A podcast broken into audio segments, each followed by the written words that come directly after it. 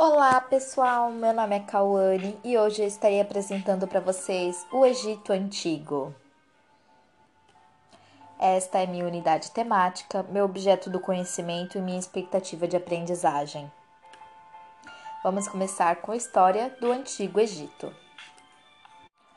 O Egito Antigo foi formado a partir da mistura de diversos povos. A população era dividida em vários clãs que se organizavam em comunidades chamadas nomos. Estes funcionavam como se fossem pequenos estados independentes.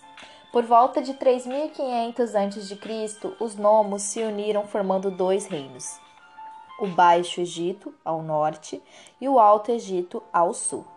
Posteriormente, em 3200 a.C., os dois reinos foram unificados por Menés, rei do Alto Egito, que se tornou o primeiro faraó, criando a primeira dinastia que deu origem ao Estado egípcio. Faraó era uma designação, um título atribuído aos reis, como estatuto dos deuses, no Antigo Egito. Passando para a sociedade egípcia. O faraó era venerado como um verdadeiro deus, pois era considerado como um intermediário entre os seres humanos e as demais divindades. Por isso, no Egito existia uma monarquia teocrática, ou seja, o governo era baseado nas ideias religiosas. Abaixo do faraó e da sua família vinham as camadas privilegiadas como os sacerdotes, os nobres e os funcionários. Na base da pirâmide social egípcia estavam os não privilegiados, que eram os artesãos, camponeses, escravos e soldados. Os sacerdotes formavam, junto com os nobres, a corte real. Tanto a nobreza como o sacerdócio eram hereditários, compondo a elite militar e a latifundiária. Os escribas estavam a serviço do Estado para planejar, fiscalizar e controlar a economia. Por isso sabiam ler e escrever e eram eles que anotavam os feitos do faraó durante o seu reinado. Já o exército era constituído por jovens que eram convocados em seu tempo de guerra e soldados mercenários estrangeiros contratados pelo Estado. Por sua parte, os artesãos eram os trabalhadores assalariados que exerciam diferentes ofícios, como os cortadores de pedra, carpinteiros, joalheiros, etc. Os camponeses formavam a maior parte da população, trabalhavam na agricultura, na criação de animais e eles pagavam os maiores impostos. Na sociedade egípcia, as mulheres tinham uma posição de prestígio, podiam exercer qualquer função política, econômica ou social em igualdade com os homens da sua categoria social. Isso significava, inclusive, que poderiam ser faraós, como foi o caso de Cleópatra. Em seguida, temos a civilização egípcia.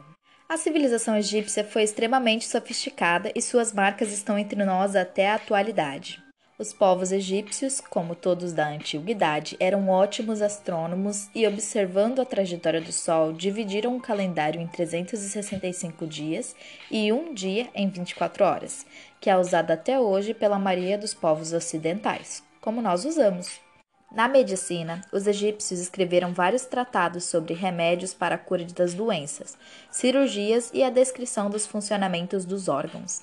Também existiam os médicos especialistas e seus ajudantes, equivalentes aos atuais enfermeiros. Na escrita, a sociedade egípcia desenvolveu a escrita pelos hieróglifos. Estes eram figuras de animais, partes de corpo ou objetos do cotidiano que eram utilizados para registrar a história, os textos religiosos, a economia do reino, etc. Passando para a cultura egípcia. A principal arte desenvolvida pelo Egito Antigo foi a arquitetura. Profundamente marcada pela religiosidade, as construções voltavam-se principalmente para edificações de grandes templos, como os que temos de Karnak, Lukox, Abu Simbel e as célebres pirâmides de Gizé, que serviram de túmulo para os faraós, entre os quais se destacam Kelpis, Kefren e Miquerinos. A pintura egípcia era muito peculiar, pois representava o corpo de frente, mas a cabeça estava sempre de perfil, caso o retrato estivesse em pé.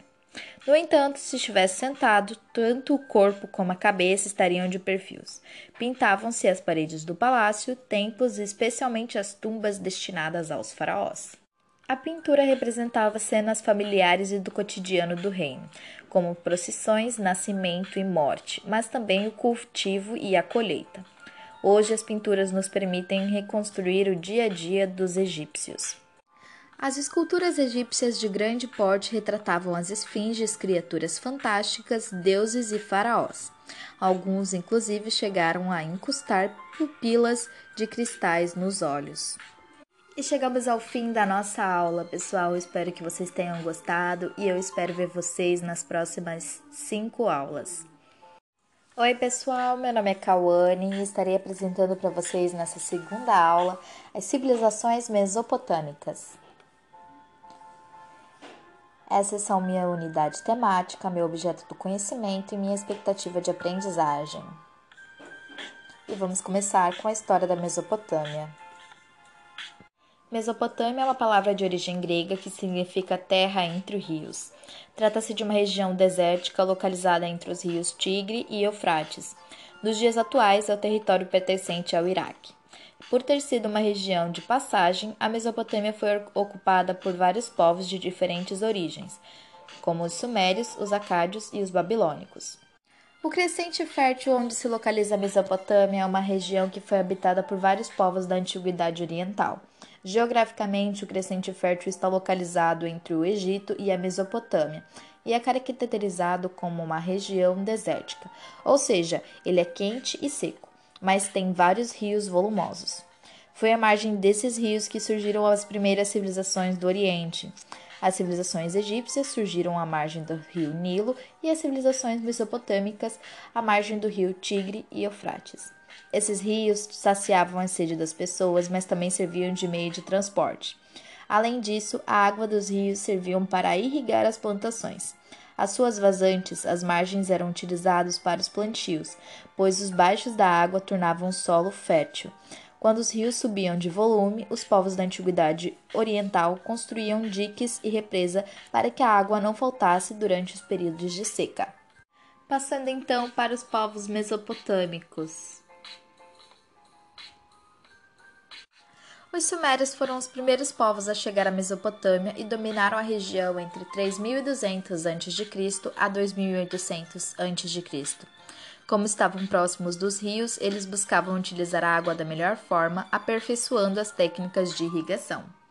Os acadianos derrotaram os sumérios e dominaram a Mesopotâmia por pouco tempo. O rei Salgão I unificou os povos mesopotâmicos e ampliou o domínio acadiano por meio de um exército ágil e preservando a cultura dos dominados. Os acadianos foram derrotados pelos amoritas, mais conhecidos como babilônicos. O domínio babilônio iniciou por volta de 2000 a.C. e sua sede foi a cidade da Babilônia. Em 1728 a.C., Hammurabi assumiu o poder do império e criou o Código de Leis, o Código de Hammurabi, que era baseado na lei de Talião, que dizia olho por olho e dente por dente. Entre outras palavras, as punições eram determinadas proporcionalmente aos crimes cometidos. O domínio babilônio durou até 1513 a.C., quando os hititas dominaram a região. Os assírios dominaram a região da Mesopotâmia até 1450 a.C. Este controle foi conquistado por meio de uma ação cruel do seu exército, que não poupava recursos sanguinários contra os povos conquistados. Os assírios foram derrotados pelos caldeus em 612 a.C.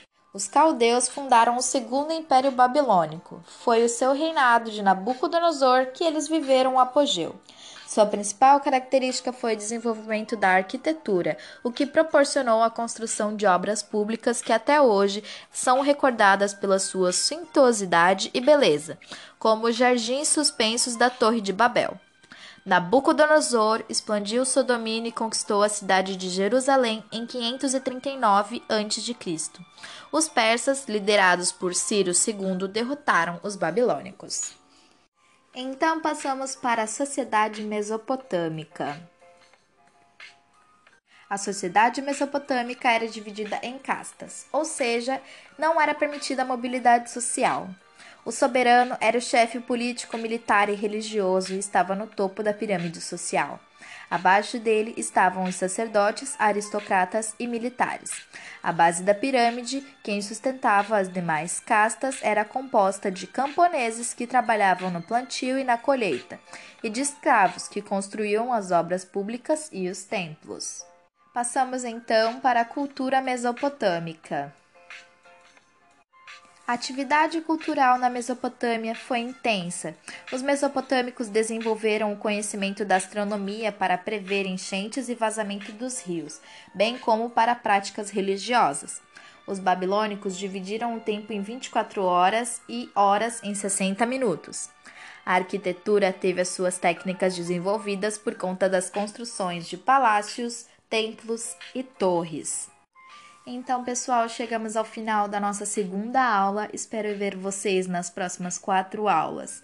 Até! Olá, pessoal! Meu nome é Cauane e estamos de volta para a nossa terceira aula. E agora vamos começar as civilizações pré-colombianas. Vamos começar com os maias. Esta é minha unidade temática, meu objeto do conhecimento e minha expectativa de aprendizagem. As civilizações pré-colombianas, os maias. Os maias eram um povo pré-colombiano que habitou a região da Mesoamérica, atual México, Guatemala, Belize, ali pela região da América Central. Tiveram o seu auge durante o período de 250 depois de Cristo e 900 depois de Cristo, conhecido como período clássico. Os maias eram conhecidos por serem uma das civilizações pré-colombianas mais sofisticadas. Além disso, desenvolveram grandes cidades e tiveram conhecimentos avançados em áreas como a matemática. Após 900 d.C., os maias entraram em decadência e as suas cidades esvaziaram-se. No campo religioso, os maias eram politeístas, ou seja, acreditavam em diversos deuses. Eles também tinham o sacrifício humano como uma prática ritualística muito importante. Esses sacrifícios também tinham uma considerável importância política para este povo. Politicamente, organizavam-se em cidades-estado, o que significava que os maias nunca foram um império com fronteiras consolidadas. O poder dos reis estendiam-se exclusivamente sobre os domínios das suas cidades e cidades satélites, caso houvesse alguma. Sobreviviam da agricultura e o seu principal alimento era o milho. E vamos adentrar um pouquinho na política dos maias. Os maias organizavam-se sob a forma de cidade-estado, o que significava que cada cidade correspondia a uma entidade administrativa autônoma, com governantes específicos para cada uma. Dessa forma, não havia centralização política, o que fez com que a civilização nunca possuísse um império com fronteiras estabelecidas. As cidades-estados maia realizavam comércios e mantinham relações bélicas entre si. Assim, era comum guerras entre elas, buscando impor domínio sobre as outras. O rei, conhecido como Ajal, era a autoridade máxima da cidade e era enxergado por seus súditos como uma manifestação dos deuses.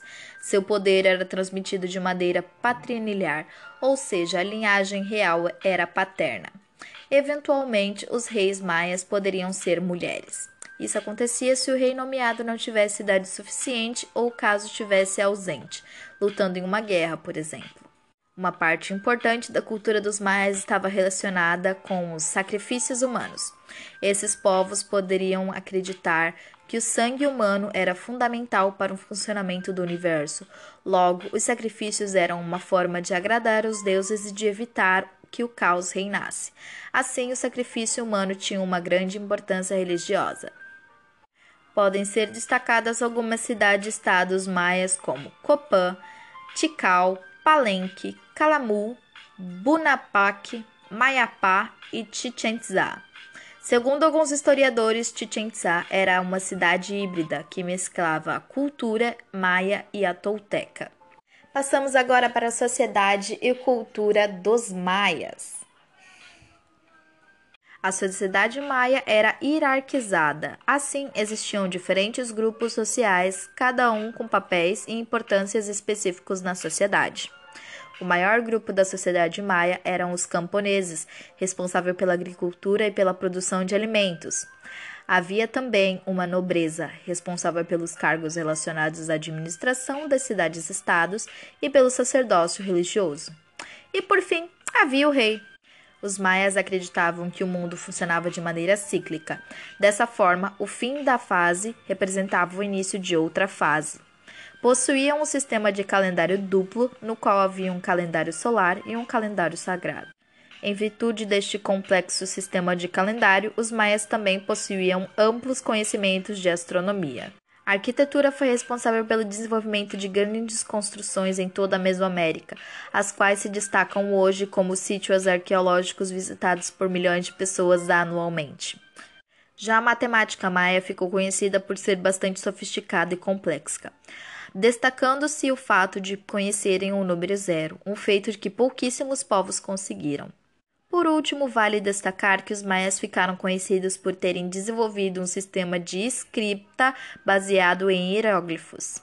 Parte importante do conhecimento que se tem sobre a escrita e outros aspectos da cultura maia provém desses códices, manuscritos antigos no caso, que foram levados para a Europa. Esses códigos são chamados de Dresden, Madrid e Paris. Passamos então para a religião. Os maias acreditavam em diversos deuses, portanto, sua religião era politeísta. Esses povos acreditavam que os seus deuses habitavam um local chamado Toamancan, paraíso que fazia parte da cosmovisão de vários povos da Mesoamérica. Acreditavam ainda que diferentes locais da natureza eram sagrados e possuíam diversos espíritos. Cada cidade maia possuía um deus específico. Como mencionado, os maias acreditavam na importância de sacrifícios humanos, portanto, diversos sacrifícios eram realizados de forma de manter os deuses satisfeitos e o universo em funcionamento. Os sacrifícios, em geral, eram prisioneiros de guerra e outras pessoas que entregavam-se para serem sacrificadas. Entre os diversos deuses maias podem-se citar Itzamana, por último, temos a decadência maia.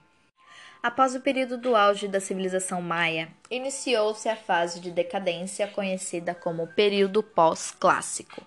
Os historiadores não sabem explicar especificamente o que causou a decadência maia, mas são sugeridos alguns motivos, como a falta de alimento em virtude do esgotamento de terra e da supermolotação, desastres naturais, doenças e ataques estrangeiros. Mas, independente dos motivos, os historiadores apontam que determinados locais maias sofreram um severo esvaziamento populacional, com grupos de pessoas mudando-se em massa para localidades da Mesoamérica.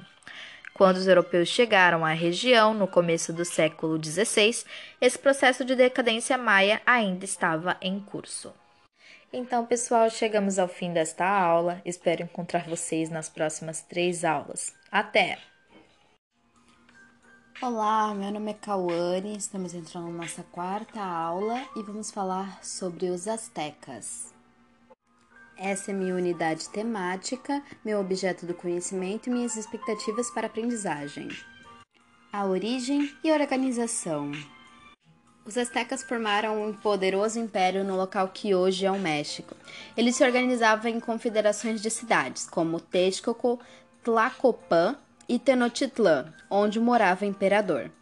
Como o povo azteca era guerreiro, sua dominação estendeu-se por 150 anos, até a conquista por Fernão Cortés. Graças à organização militar dos aztecas, eles construíram um império que abrangia 500 cidades e 15 milhões de habitantes. Passando agora para a sociedade azteca o imperador azteca tinha um poder ilimitado e os sacerdotes e guerreiros principal apoiavam o imperador. Eram as camadas sociais mais influentes. Os artesãos, agricultores e servidores públicos formavam a maior parte da população. Havia também escravos, em sua maioria prisioneiros de guerra, que construíram a mão de obra para a agricultura e o transporte. A sociedade asteca valorizava a guerra e era por meio dela que os pobres podiam ascender socialmente. A bravura demonstrada em combate era recompensada com títulos, terras e escravos. Passando agora para a economia asteca. As cidades astecas funcionavam como um grande centro de troca. Nos mercados eram comercializados produtos agrícolas, carnes, vestimentas e utensílios em geral. A moeda era a semente de cacau, cujo produto, o chocolate, era valorizado e considerado e a bebida dos deuses. E vamos falar um pouco sobre a ciência asteca. A educação era muito importante para os status sociais dos superiores, que aprendiam a religião, história e a música, bem como a ler e escrever. A sociedade asteca desenvolveu uma espécie de escrita pictografada. Os astecas dedicavam à astronomia, tendo determinado com grande precisão a trajetória do Sol e da Lua e previsto eclipses. A observação do céu lhes permitiu também prever as geadas e estabelecer características dos ventos dominantes, o que era bastante útil para a agricultura e o bem-estar do império. E vamos falar sobre a religião asteca. Os astecas incorporaram à sua religião vários deuses de povos conquistados. Os deuses que mais cultuavam era Quetzalcoatl, serpente da pluma, criador da terra e das pessoas, e Huitzilopochtli, deus do sol e da guerra, aos quais ofereciam sacrifícios humanos. E passando por último para a queda do Império Azteca. Apesar da prosperidade, os povos dominados pelos astecas ficaram descontentes. O suporte da economia do império era recolhido de impostos pelo povo vencido, prática que, aliada aos sacrifícios humanos, fez com que os astecas fossem odiados e temidos pelos povos a eles submetidos. Por esse motivo, Fernão Cortés, que contou com o apoio da população, se aliaram aos conquistadores e dominaram o Império Azteca em apenas três anos. É isso aí, galera. Nós estamos terminando a nossa quarta aula. Espero que vocês tenham gostado e até a próxima. Olá, pessoal. Meu nome é Cauane e hoje eu estarei apresentando a quinta aula, as civilizações pré-colombianas. Vamos falar sobre os Incas. Essa é minha unidade temática, meu objeto do conhecimento e minhas expectativas de aprendizagem. Então, vamos falar sobre a origem dos Incas. Os Incas fundaram o império mais extenso da América pré-colombiana, com uma impressionante organização, um poderoso exército e um grande sistema de comunicações. Controlaram amplos territórios. Na área andina, mais precisamente na região de Cusco, e, e tendo como precedentes as culturas de Nazca e Mochica, nasceu o Império Inca. Seu fundador foi Manco Capac, o primeiro Inca considerado filho do Sol. Em torno do ano de 1200, Capac dominou as três tribos de Cusco e seus sucessores estenderam a conquista inca rumo ao norte e ao sul, ao longo das cordilheiras dos Andes. Na época que era o mais amplo, os incas englobavam atuais Peru, Bolívia e parte do Equador, o noroeste da Argentina e o norte do Chile. O território compreendido pelo Império abrangia cerca de 3.500 quilômetros no sentido norte-sul e 800 quilômetros no sentido leste-oeste. Sua população variava de 3 a 16 milhões de pessoas. Quando os europeus chegaram à América, os incas viviam na época de grande esplendor. Entretanto, a conquista do aventureiro espanhol Francisco Pizarro resultou no fim do império e na submissão dos incas aos espanhóis. Vamos falar um pouquinho sobre a organização do império. Os incas criaram um império vasto, devido à sua eficiência e o seu exército com a sua magnífica organização imperial. O império, chamado Tahal Tisu Yuni, o mundo dos quatro cantos, era dividido em províncias governadas por quatro senhores, um dos quais residia na corte do Inca, em Cusco, para garantir a lealdade da província. As cidades dessas províncias comunicavam-se por meio de uma eficiente rede de estradas com mais de 40 mil quilômetros e de um serviço de correios.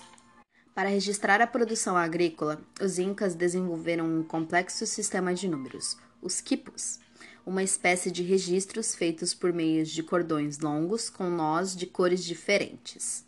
A unidade do Império Inca era garantida por um sistema de caminhos percorridos por mensageiros, que circulavam por etapas, levando as mensagens imperiais e as informações dos quipus. Para defender as cidades, construíram grandes fortalezas de pedra onde se vigiam aos redores. E vamos falar sobre a sociedade e economia dos Incas. A sociedade organizava-se em clãs, formados por centenas de pessoas unidas apenas pelo laço de parentesco. Encabeçando a sociedade estava o Inca, o chefe supremo. Havia diferentes grupos sociais: os nobres, que seriam os sacerdotes, militares e políticos, o povo, no caso os não nobres, e também tinha os servos e os escravos.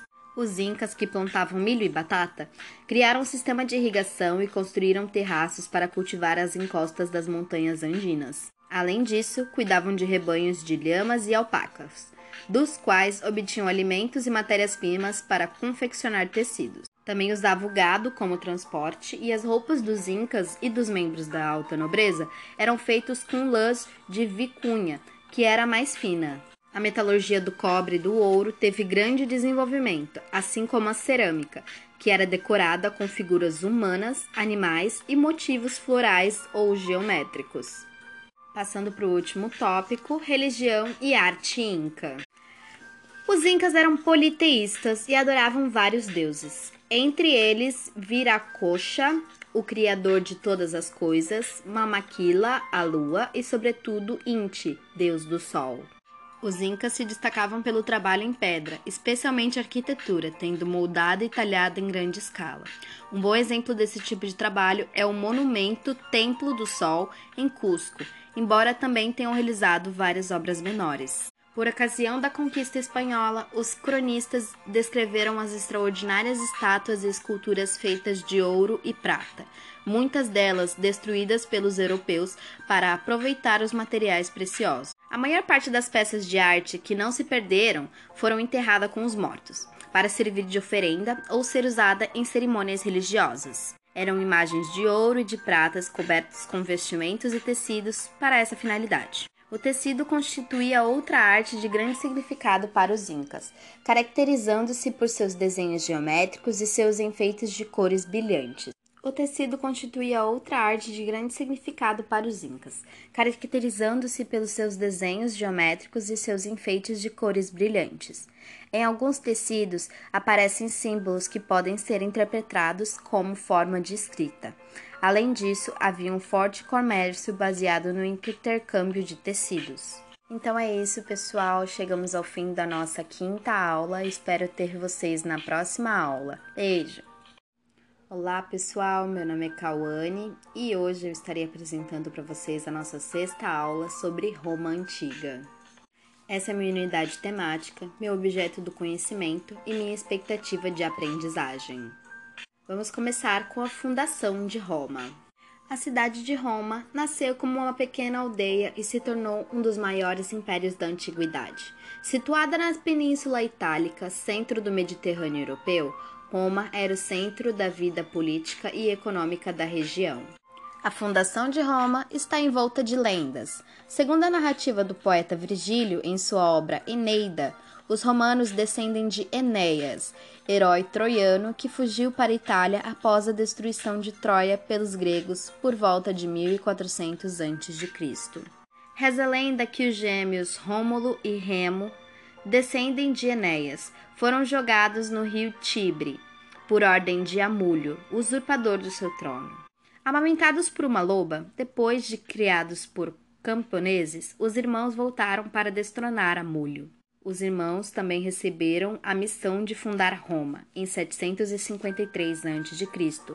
Rômulo, após desentendimentos, assassinou Remo e se transformou no primeiro rei de Roma. O que também sabemos é que Roma formou-se da fusão de sete pequenas aldeias de pastores latinos e sabinos, situadas à margem do rio Tibre.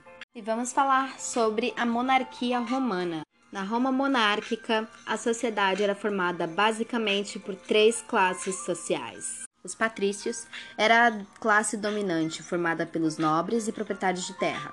Os plebeus eram constituídos por comerciantes, artesãos, camponeses e pequenos proprietários.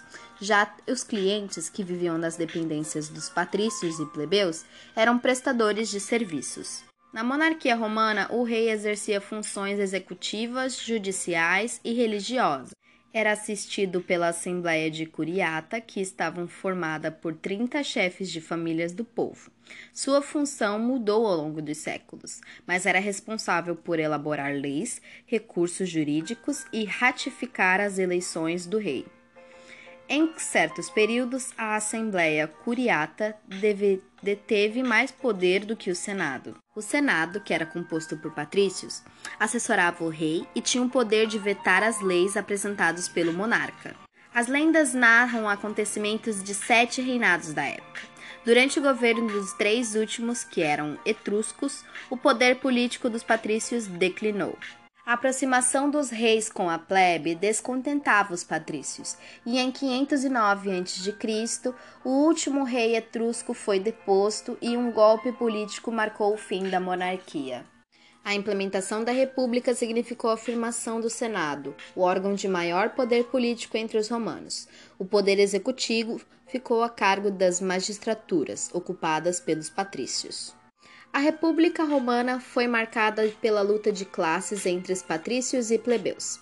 Os patrícios lutavam para preservar os seus privilégios e defender os seus interesses políticos e econômicos, mantendo os plebeus sobre a sua dominação. Entre 449 e 287 a.C., os plebeus organizaram cinco revoltas que resultaram em várias conquistas entre 449 e 287 a.C., os plebeus organizaram cerca de cinco revoltas que resultaram em várias conquistas. Dessas revoltas, as medidas, as classes praticamente se igualaram. Na expansão de Roma, a primeira etapa das conquistas foi marcada pelo domínio de toda a Península Ibérica a partir do século IV a.C. A segunda etapa foi o início das guerras de Roma contra Cartago, chamadas de Penínsulas Púnicas 264 a 146 a.C. E em 146 a.C., Cartago foi totalmente destruída. Em pouco mais de 100 anos, toda a bacia do Mediterrâneo era de Roma. Na República Romana, a escravidão era a base de toda a produção e o número de escravos ultrapassava os de homens livres. A violência contra os escravos causou dezenas de revoltas. Uma das principais revoltas dos escravos foi liderada por Espartaco entre 73 e 71 a.C. À frente das forças rebeldes, Espartaco ameaçou o poder de Roma. Para equilibrar as forças políticas, em 60 a.C., o Senado indicou três líderes políticos ao consulado. No caso, seria Pompeu, Crasso e Júlio César, que formaram o primeiro triunvirato. Após a morte de Júlio César, foi instituído o segundo triunvirato, constituído por Marco Aurélio, Otávio Augusto e Lépido. As disputas de poder eram frequentes e Otávio recebeu o Senado de título como príncipes, primeiro cidadão. Foi a primeira fase do Império. Chegamos ao Império Romano. O imperador Otávio Augusto reorganizou a sociedade romana, ampliou a distribuição de pão e trigo e de divertimentos públicos. Depois de Augusto, várias dinastias se sucederam. Entre os principais imperadores estão Tibérios, Colígola, Nero, Tito, Trajano, Adriano e Marco Aurélio. E chegamos à decadência do Império Romano. A partir de 235, o império começou a ser governado por imperadores e soldados, cujo principal objetivo era combater as invasões. Do ponto de vista político, o século III caracterizou-se pela volta da anarquia militar. Num período de apenas meio século, Roma teve 26 imperadores, dos quais 24 foram assassinados. Com a morte do imperador Teodísio, que em 395 o Império Romano foi dividido entre os seus filhos, Honório e Acádio. Honório ficou com o Império Romano do Ocidente, capital de Roma, e Acádio ficou com o Império Romano do Oriente, capital de Constantinopla. Em 476, o Império Romano do Ocidente desintegrou-se e o imperador Rômulo Augusto foi deposto. Da poderosa Roma restou-se apenas o Império Romano do Oriente, que se manteria até 1453. Então é isso, pessoal. Espero que vocês tenham gostado das nossas aulas. Chegamos ao fim da sexta aula. Obrigado por todos assistirem. Tchau!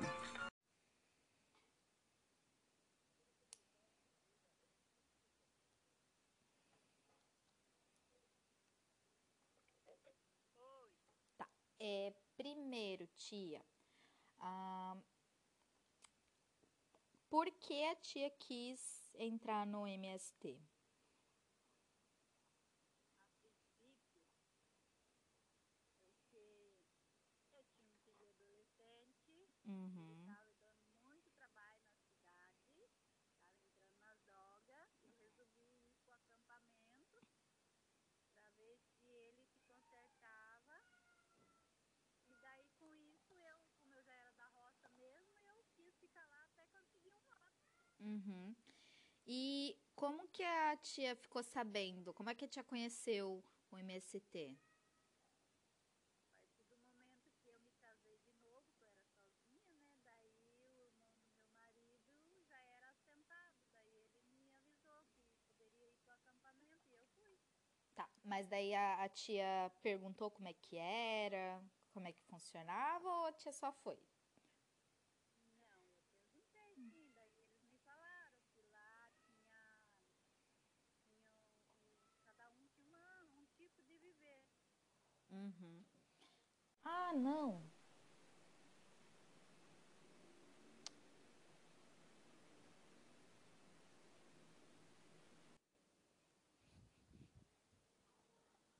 Que foi?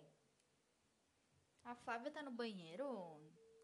Ô, tia Flávia, deixa o Paris entrar. Caiu? Acho que caiu, tia. tá. Caiu, mas o seu telefone é o quê? É de plano? É plano.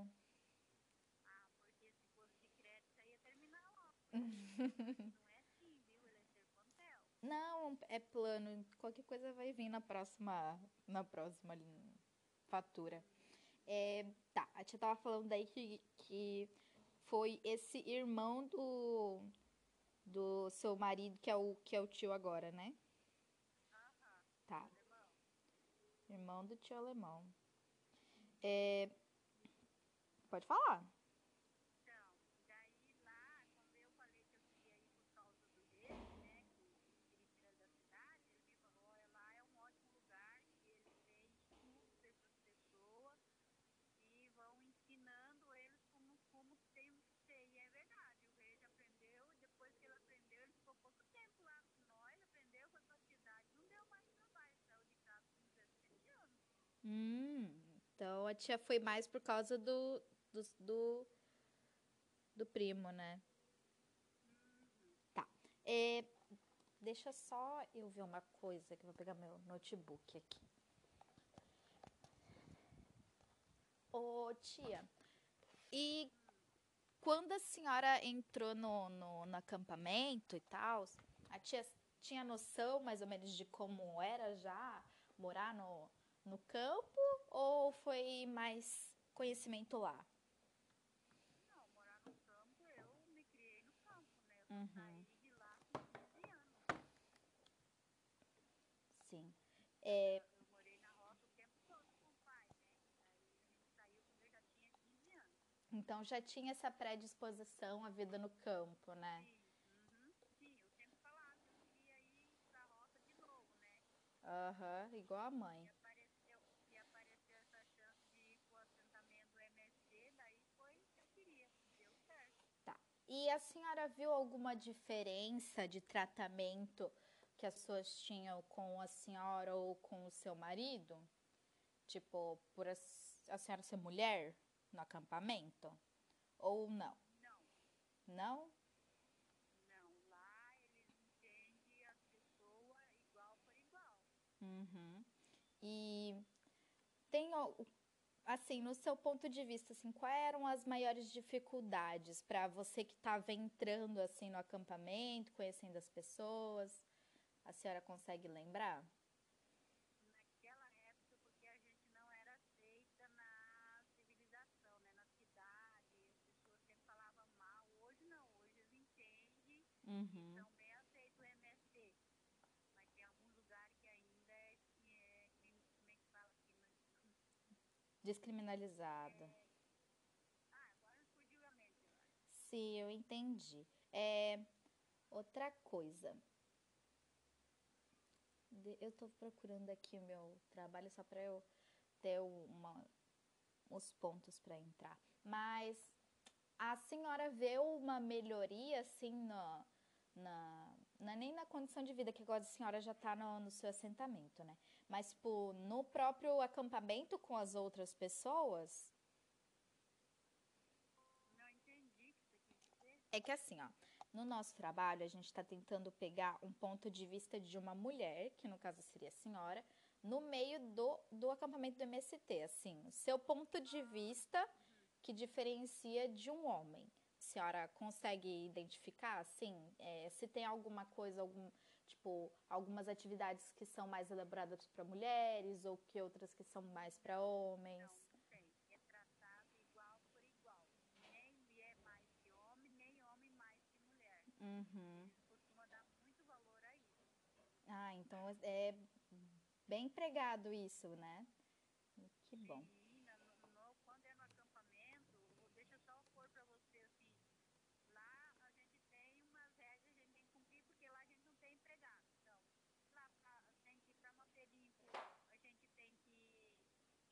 Cada um tinha uma função, sabe? É como se fosse 12 irmãos. Cada irmão que fazer uma coisa. Um lava a louça, um, um faz, um constrói, outro vigia, outro. Uhum.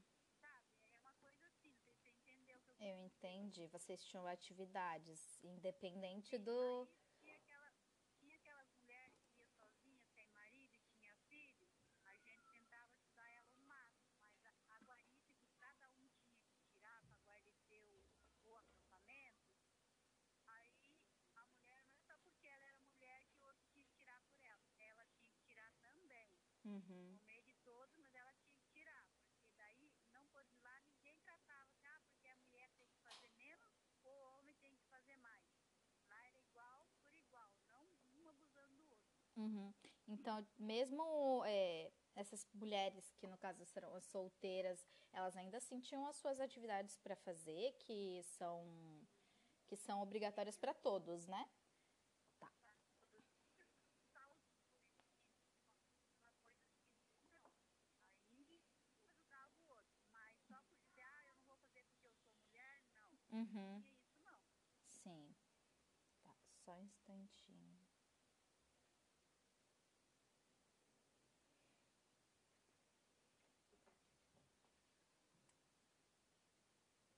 Tô tentando ver uma coisa aqui, mas eu não tô achando. A senhora quer me contar um pouquinho sobre como é que foi quando a senhora chegou aí? No acampamento ou agora no assentamento? No acampamento. Primeiro. Então, quando eu cheguei no acampamento, o teu tio já sabia, né, que era difícil. Uhum. Tinha luz, tinha água encanada, era tudo puxado de poço. Bom, você chegou a ir lá visitar nós uma vez, você lembra? Sim. Pequena, mas você lembra? né? Lembro, lembro. Então, daí a gente, eu já sabia que tinha essa dificuldade, mas eu lembrava da época quando eu era criança, que eu morava com meus pais, eu sabia que lá na roça nunca nós tivemos luz. A água a gente tirava de poço, era de Minas, ou a gente lavava roupa no rio, então esse era o mesmo jeito que você ia começar lá de baixo. No acampamento você começa do zero. Sim. Aí vai melhorando com o passar do tempo, conforme a gente ia para as lutas, ia pedindo é, reivindicação com, o governo. Aí a gente ia conseguindo as melhorias. Começamos a conseguir receber a cesta, daí tinha.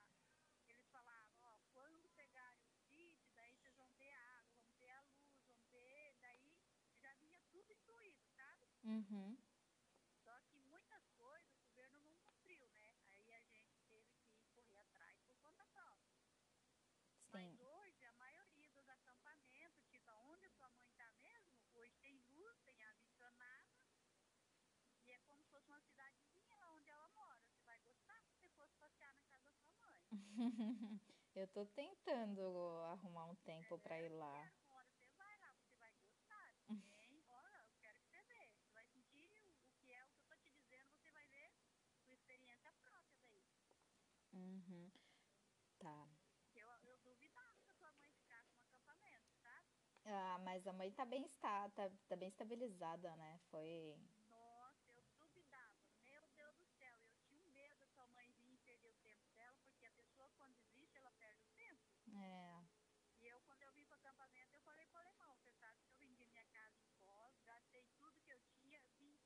vivo aqui, pô. Bom, você vê aqui não, onde eu estou agora, é, você vê que eu estava em barraco, todas as coisinhas que eu tinha, todas as coisinhas que eu ganhava, né? Muita gente, meus, meus parentes, né? Que, tipo, você, sua mãe, uhum. o vô, sempre foi me ajudando. Uma, um trazia uma colher, trazia uma panela, trazia um lençol, trazia uma coberta, e assim eu fui conseguindo. Sim, então, é, por mais que assim, não, não tinham...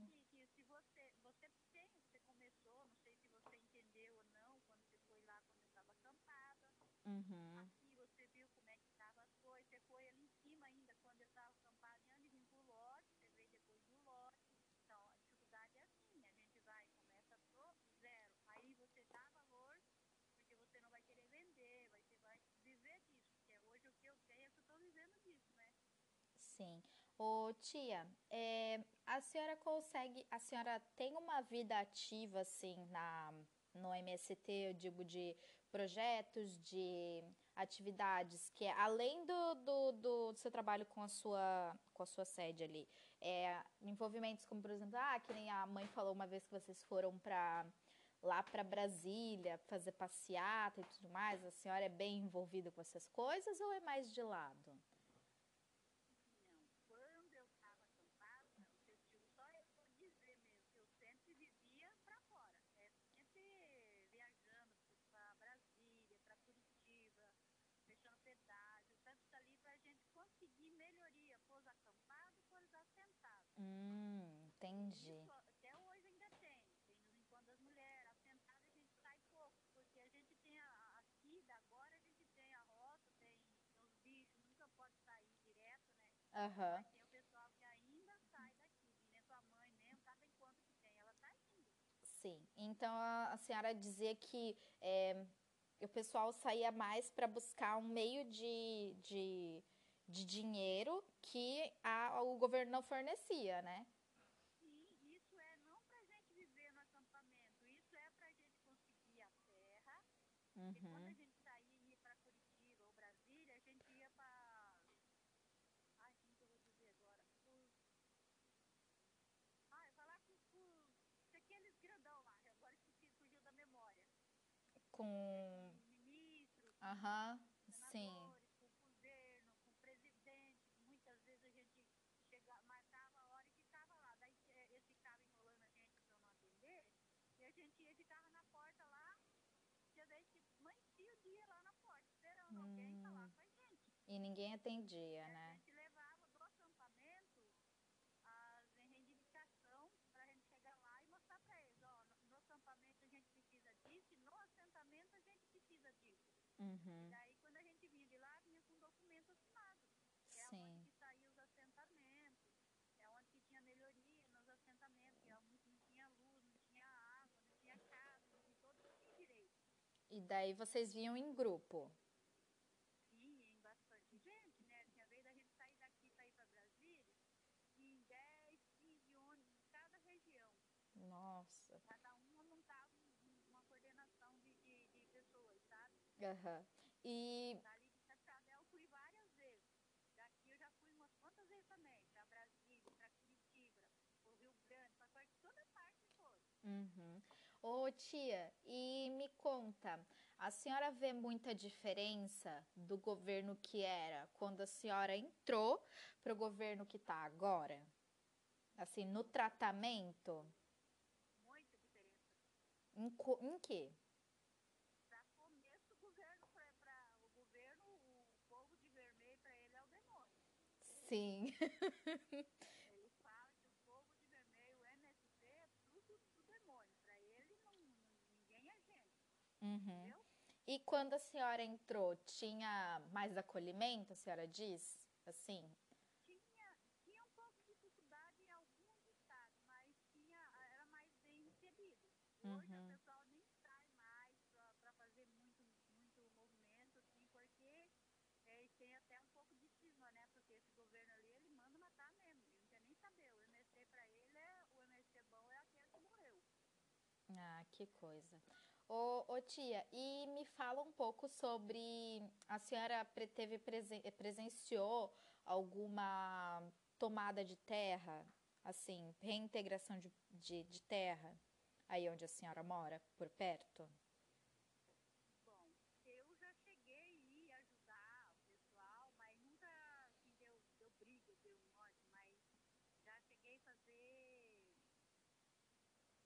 como se diz, é, acampar no lugar para guardecer a, a família que morava no campo, né? Onde mesmo na Singenta, não sei se você soube, Hum,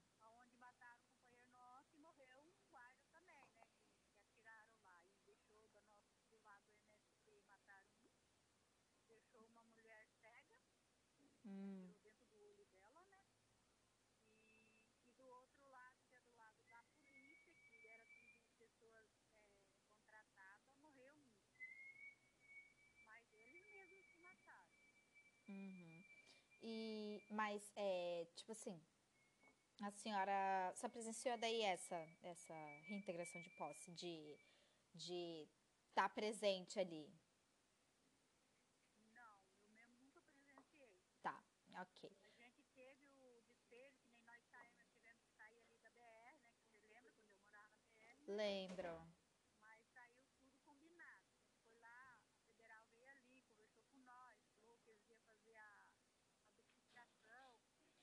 E, e falou para onde vocês querem ir, a gente leva. Levou os caminhões, ajudou a desmanchar os barracos, levou onde o pessoal quis, levou. Mas eles não tiveram. Não. Não foi violência, ok. É, Não, não, mas já teve violência sim. Uma vez era pra mim ter ido, a sorte que, nós éramos dois coordenadores e ele que preferiu ir. E eu falei, você sabe que aí você vai, então eu fico. Ele foi, mal o bicho apanhou. eita. Mas, E do Cascavel, ali perto de Cruzeiro do Oeste, Cruzeiro do Sul, sei lugar, lugar por ali. uhum. ao, ao longo desses anos, a senhora assumiu alguma, alguma responsabilidade, como, sei lá, monitora, como alguma coisa assim do tipo? Entendi? Se a senhora assumiu alguma responsabilidade ao longo desses anos que a senhora trabalha no MST, ali, é, como, sei lá, monitoria ou alguma chefia, alguma coisa assim? Ou a senhora sempre foi mais. Eu, eu fui dirigente de, de 80 famílias. por- Desde quando eu entrei, né, eu sempre fui ajudando com eles lá dentro. Primeiro coordenadora, depois dirigente, depois fui é, dirigente de finança, né? Uhum. E daí. E, e só parei mesmo quando eu vim pro, aqui pro sítio. Depois que eu fui assentada, daí eu, eu parei um pouco. Mas durante os oito anos que eu fiquei, eu sempre fui, eu sempre ajudei. Eu Uhum. tinha responsabilidade de cuidar uma quantia de, de família, ajudar a cuidar uma quantia de família. Então a senhora monitorava essa quantidade de, de famílias ali por perto. 50 famílias, mas junto com mais 10 coordenadores. Mas o que mais, eh, o que exatamente a senhora fazia? Era ajudar a discutir os assuntos, tirar, ajudar as pessoas quando tinha dificuldade, a gente, quando a gente saía também, daí tirar aquelas pessoas, a gente saber qual a pessoa certa que a gente podia levar, porque tinha pessoas que iam só para bagunçar e outras que iam para a gente precisar de gente honesta, sincera, para chegar lá e, e não fazer as coisas erradas, porque às vezes enquanto acontecia alguma coisa errada, mas a própria pessoa achava que podia estar fazendo Uhum. ia pra fazer isso. Entendi. Nós tínhamos que ter aquele tipo de família que estava ali que queria alguma coisa de sério, não que queria só esbanjar o, o- esbanjar o nome do MST na lama, né? Uhum. Tinha pessoas assim. E então a senhora durante oito anos trabalhou com essa com essa monitoria dessas famílias, né? É, enquanto eu ficava esperando quando sair a minha terra, eu, eu ajudava eles na coordenação. Hum, que legal. E a senhora, qual é a sua perspectiva sobre o movimento? O, o que, que a senhora acha do movimento? Durante todos esses anos que a senhora trabalhou, se a senhora indicaria esse movimento para outras pessoas? Se, o, o que, que de bom mais a senhora gosta nesse movimento? No, do MST? Ah, eu, eu sempre gostei, sabe? Eu sempre gostei de estar ali e sei que o movimento, se as coisas caminhassem do jeito certo, do jeito que ele prega, assim, para pra, as famílias, porque nem tudo dá certo, é bem falar, ó, nós vamos precisar disso aqui, vamos atrás. Mas chega lá, não dá certo, o governo não, não é de acordo, o ministro dá, dá para trás. Uhum. E daí a gente aí em casa e vai falar com aquelas famílias, aquelas famílias se revoltam. Então, não entende, né? Eu sempre entendi, eu entendo até hoje. Eu, nossa, eu, eu, eu gostava e gosto até hoje. Só não tenho mais saúde para ir, né? Mas ainda tá, tem muita disposição, né? ah, eu sei. Se eu eu.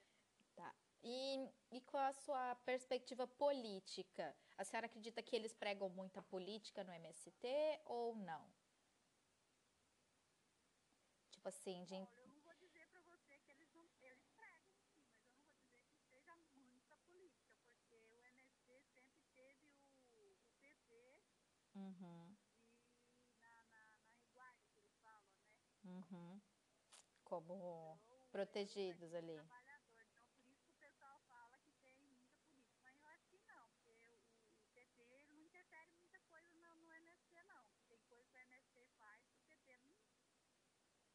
Não aprova ou não, não é de acordo? quer, eles não apita, né? Aham. E, porque assim, o, MST é uma entidade que ele é mais pela família, ele não é assim pela política, ah, porque o PT tem que ser, o MST tem que ser pelo PT, não. Entendi. Ele É. tem o apoio sim do PT, mas não é que é que, que ele depende disso. Tá. E qual é o seu ponto de vista né, sobre o, o MST nos dias atuais? O que, que a senhora acha que, que ele está transparecendo para as outras pessoas, assim? O que, que a senhora vê do, do, do movimento?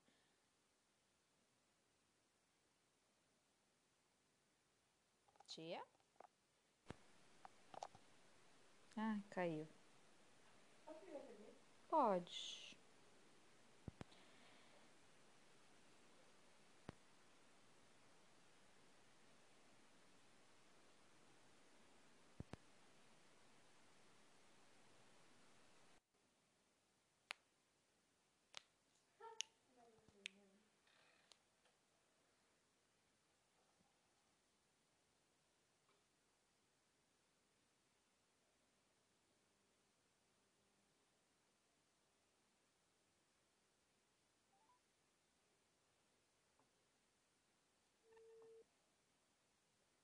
Oi. Hum, discando. Oi. A ligação tinha caído. Ih, não tô conseguindo te ouvir, tia. Oi.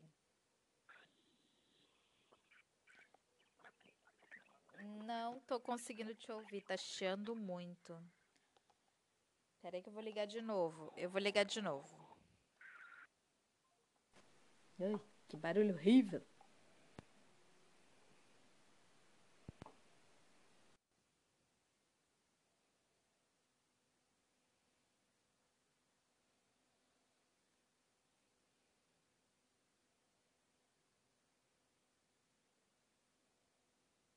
Sercontel celular informa. O telefone chamado está desligado.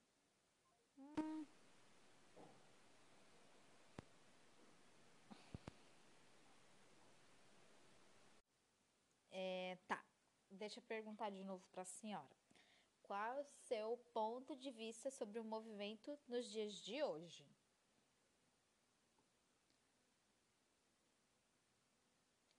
Ah, eu, no meu ponto de vista, eu acho que seria, se eu não tivesse aqui, eu voltaria de novo pra lá. Tá, Sério? tá. A senhora acredita em tudo que o movimento prega, então? Eu sim. É muito. Eu, eu entendi, entendo sempre que seria a melhor coisa. Se o pessoal entendesse, né? Que a maioria não entende. Porque, assim, tem várias pessoas que vai, mas vai lá com o propósito de, de bagunçar mesmo, né? Fazer o, o nome do MST cair na lama. Uhum. Mas o alemão sempre fala que eu sou puxa-saco do MST, mas não é. Eu entendi porque eu sempre estudei, sempre tive junto com eles e pra mim é a melhor coisa. Se eu não tivesse aqui hoje, eu iria de volta. Sim. E tá. Deixa eu ver aqui mais alguma coisa. Hum. Teve alguma coisa é, durante esses anos do MST que a senhora presenciou que a senhora não concorda com o movimento?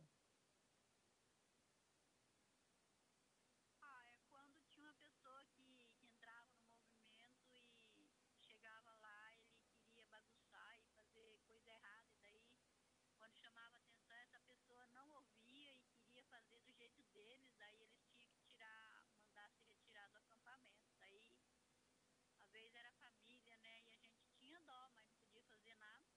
Hum, entendi. A única coisa de errado que eu achava, mas se você fosse ver, era pessoas que roubavam, era pessoas que iam ali só para fazer o mal com a pessoa, daí tinha uns que chamava até a polícia, mandava, levava até o portão e mandava retirar, mandava a polícia levar. Nossa.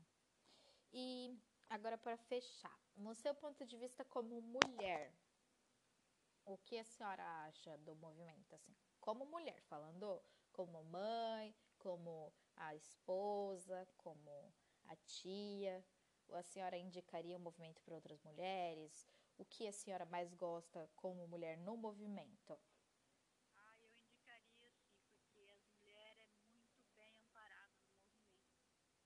É, vocês acolhem Em todos os sentidos, é uma- muito, inclusive eu, eu tenho um orgulho danado, porque na época tinha uma família lá que o marido vivia muito e, e eu tomava conta dessa família de, de, de 80 famílias, né, ali na beira Aham. da BR.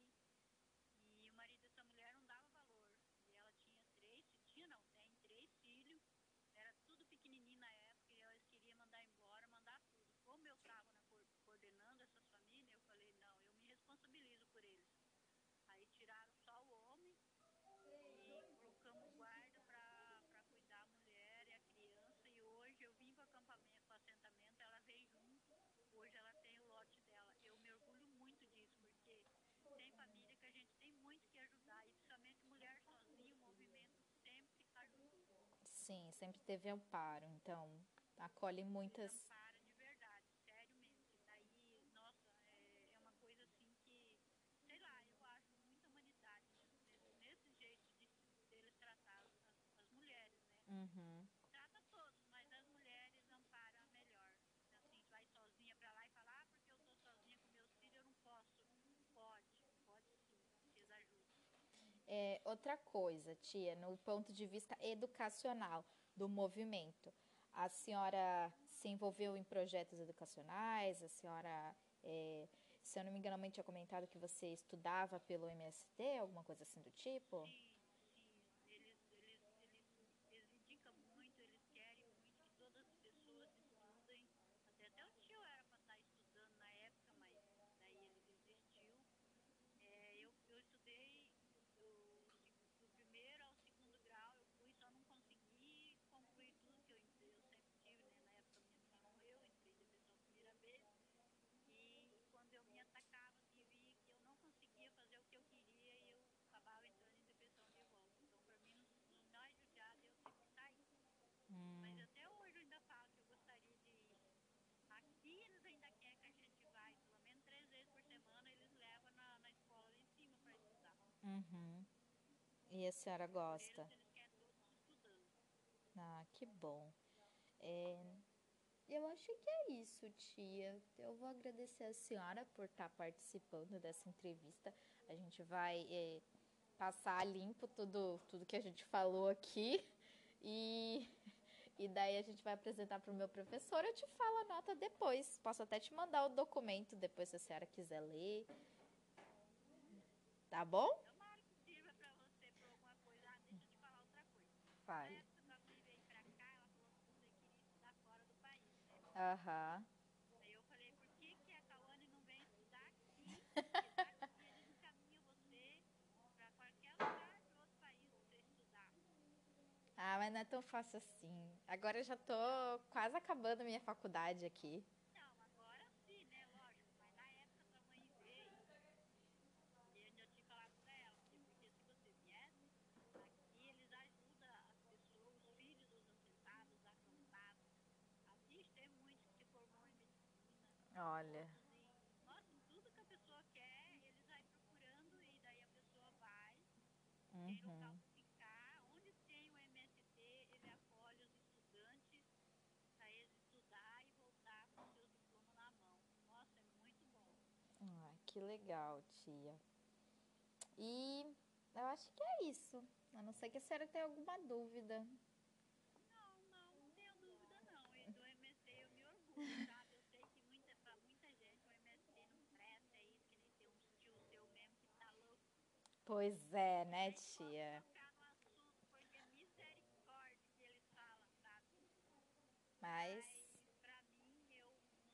tenho nada que queixar, não. tá. E, e da, da nossa família é só a mãe que tá, tá ainda no, no movimento. A senhora e a mãe, né? Mas ninguém.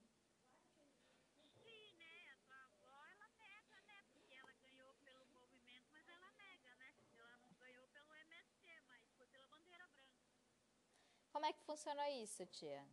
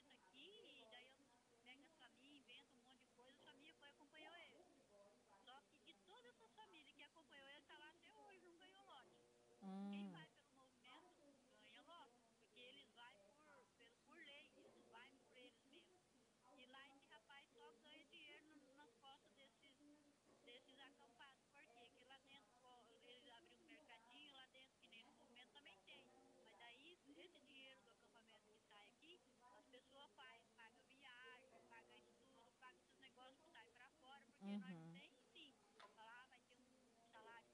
Ninguém tem recurso, né?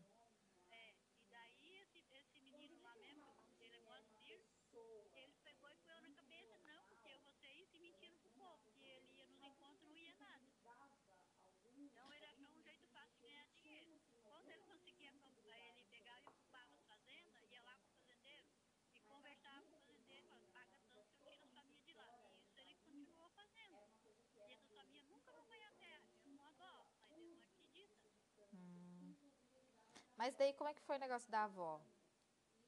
E da avó foi assim, deu mas na época Renato ganhou, que é o do alemão, a sua avó não pôde ganhar, tem pessoas que já alguma vez, eles, você não vai poder pegar mais. Sim.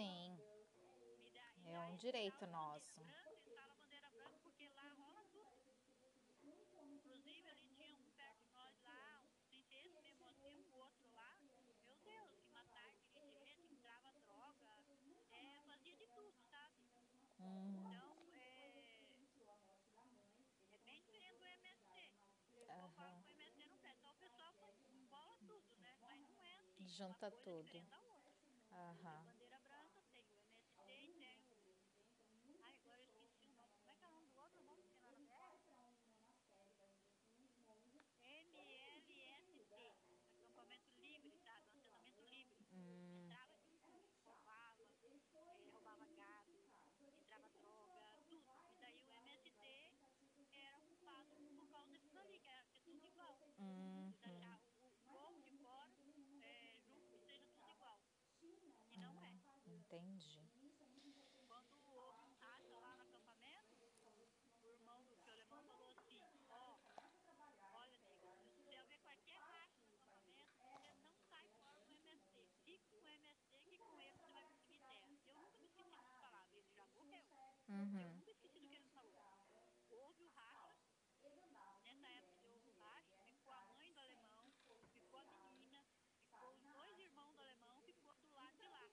Aham.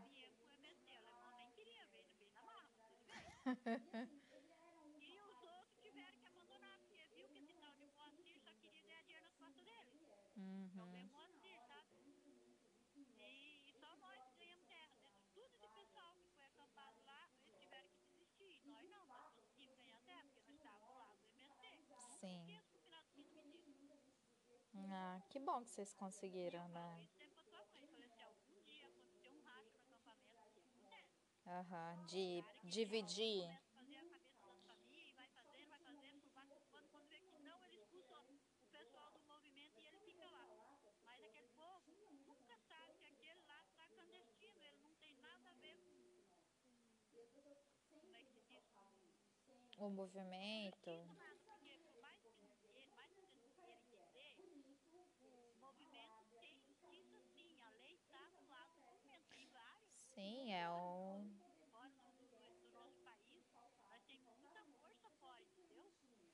porque o ato de, de tomar, de tomar não, de reintegrar a terra é da Constituição.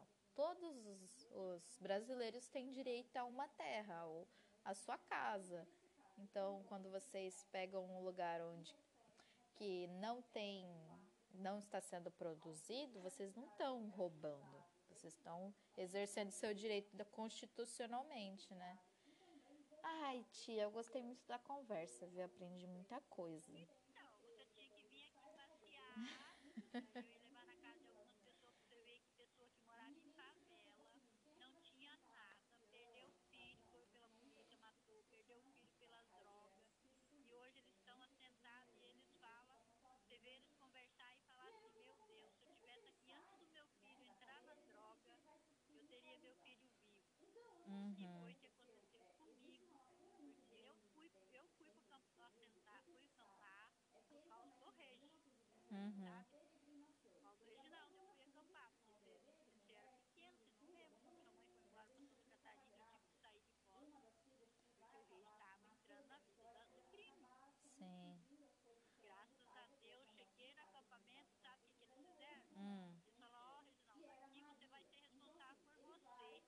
Você vai ter um cadastro, você vai se envolver assim, assim, assim. E lógico que eu tava sempre ali apoiando, né? Sim. E o Reis entendeu o que, que era a vida. Foi aonde que ele ficou um ano e pouco comigo lá e de lá ele foi embora para o Rio Grande. Graças a Deus virou um homem. Senão, tudo aqueles amiguinhos dele lá de fora queria no, no pré. Não existiu um pré contar a história. Foi tudo morto pela polícia por causa de droga. Nossa. Caramba. Ai, Ele é medo, ele não gosta de ir em Foz, porque ele tem medo de falar, mãe, eu tenho até um horror de ir na Foz, porque eu penso comigo que, que, que aqueles meus amigos, se eles tivessem tido a chance que eu tive, hoje ele estaria vivo. Eu falei, verdade. é. Então, eu, eu agradeço muito, eu, eu sei lá, eu agradeço a Deus por ter eh, entrado no meu caminho, na minha vida, eu não sei, eu, eu que limão fala, eu só puxo saco só mesmo. Mas tem que puxar pra alguma coisa, né? Se aconteceu tanta coisa ruim, tem que, tem que ser grata. Uns falam assim, ah, é um sofrimento. Pergunta tua mãe se ela tá sofrendo naquele acampamento. Ela não tá sofrendo, Sim. porque ela tá bem, ela gosta de ver os bichinhos, gosta de plantar. Pensa na uma mulher feliz, é sua mãe. Pois é. E eu jurava que ela não ia ficar cansada. Ninguém tava acreditando da mãe, nem eu acreditava nela. Eu jurava que ela não ia ficar. Falei pro alemão, falei, meu Deus, eu tenho medo da preta chegar ali e ela perder o tempo dela e ela ir embora pra ficar com raiva de mim. Não, não, acho que a mãe se deu bem, ela e o Heleno. E os dois estão muito felizes. Estão muito bem. Sim. Então, muito obrigada, viu, tia, por, por esse tempinho que eu tomei de você. eu não prometo, mas eu quero, viu? Tá bom.